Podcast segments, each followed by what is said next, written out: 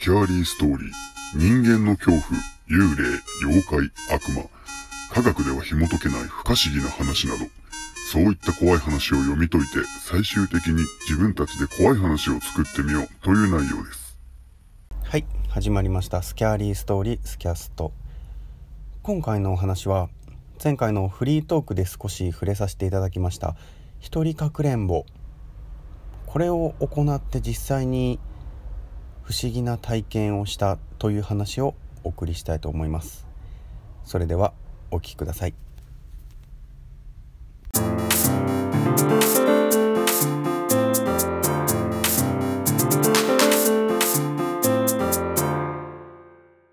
これは私が先日実際に行った一人かくれんぼの体験談です。まず、一人かくれんぼの簡単なやり方を書いておきますので、これを踏まえて読んでください。ちなみにご紹介するやり方はかなりざっくりとしたやり方なので、この投稿を真似て決してやらないでください。不用意に正確ではないやり方で行うと、取り返しのつかないことが起こる可能性があるらしいからです。くれぐれもご注意ください。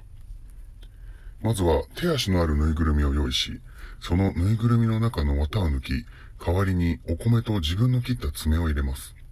私はぬいぐるみのお腹がパンパンに膨れ上がるまでお米を詰めました。その後、ぬいぐるみの腹を赤い糸で結合し、余った糸はぬいぐるみにぐるぐると巻きつけて結んでおきます。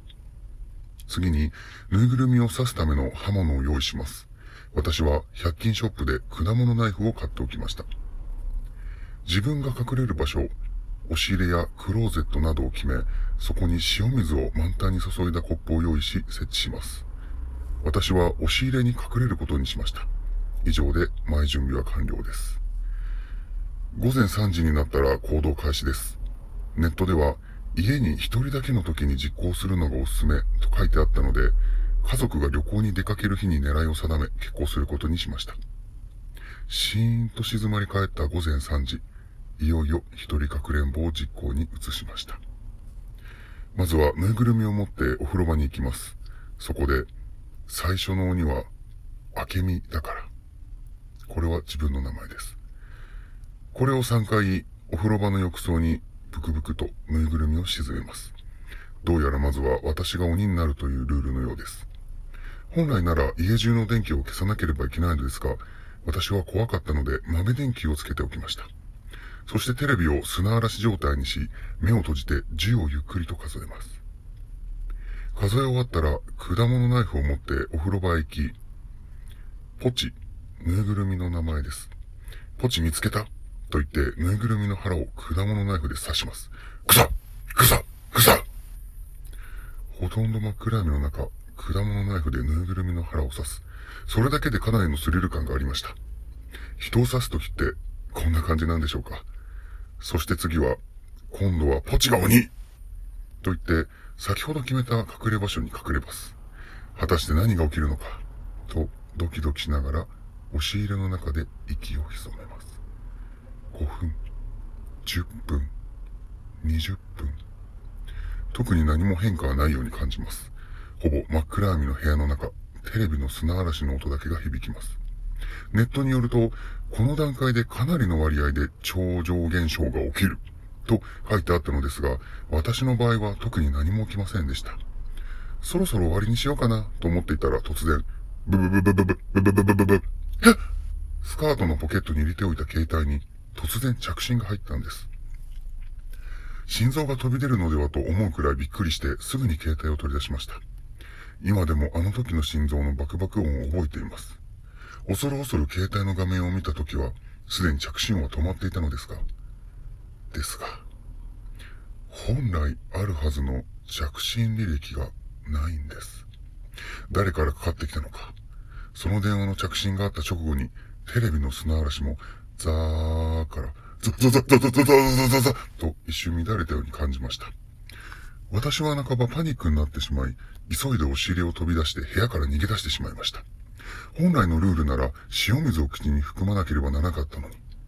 とにかく怖くて誰でもいいので人に会いたい衝動に駆られ、近所のコンビニまで一目散に走りました。コンビニで30分ほど雑誌などを読んで気を落ち着かせました。家には戻りたくありませんでしたが、そうもいきません。私は意を決して恐る恐る自宅へと戻り、先ほどやり損ねたコップの塩水を少し口に含みお風呂場へ向かいました。これもルール違反なのかもしれませんが、部屋の明かりはすべてつけてしまいました。手が少し触れていたと思います。幸い、お風呂場のぬいぐるみに異常は見当たりませんでした。コップに残った塩水をぬいぐるみにかけてから、口に含んだ塩水もかけます。そして、私の勝ち、と3回宣言して一人かくれんぼは終了しました。私はそのぬいぐるみはそのまま燃えるゴミとして捨てることにしました。以上、私が体験した一人かくれんぼです。ネットで読むほどのすごいことが起きたわけでは決してありませんでしたが、いきなり携帯が鳴ったり、テレビの砂嵐が乱れたりと、今思い出しても心臓の鼓動が速くなるのがわかります。そして一番の気がかりは、ルール通りにできなかったことです。ルール通りにできなかった場合はどうなってしまうのでしょうか？気になって仕方がありません。一人かくれんぼなんてしなければよかったと今では少し後悔してしまう。もしやってみようという方はよくやり方を調べてから必ずルール通りに実行することをお勧めします。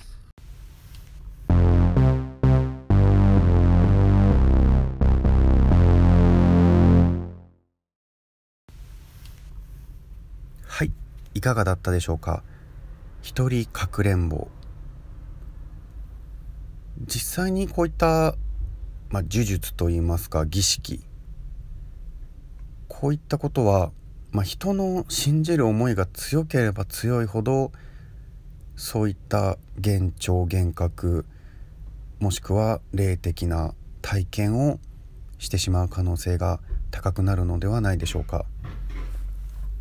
さすがに一人かくれんぼは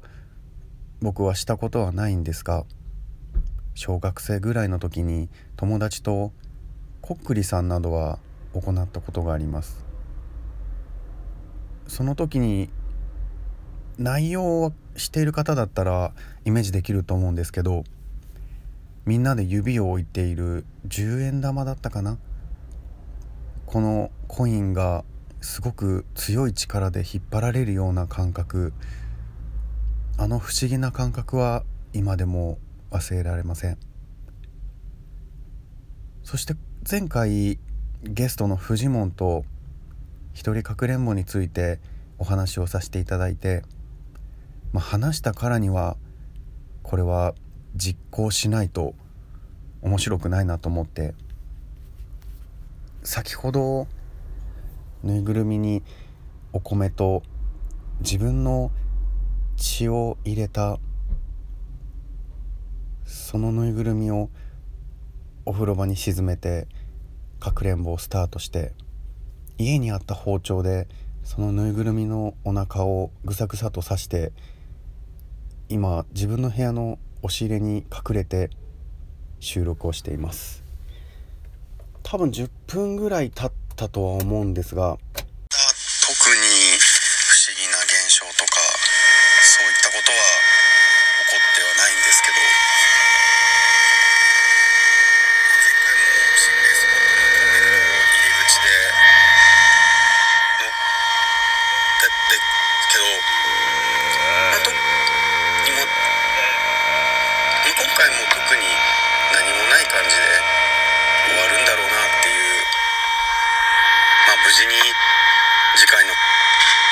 されるとで今回の一人かくれんぼとか。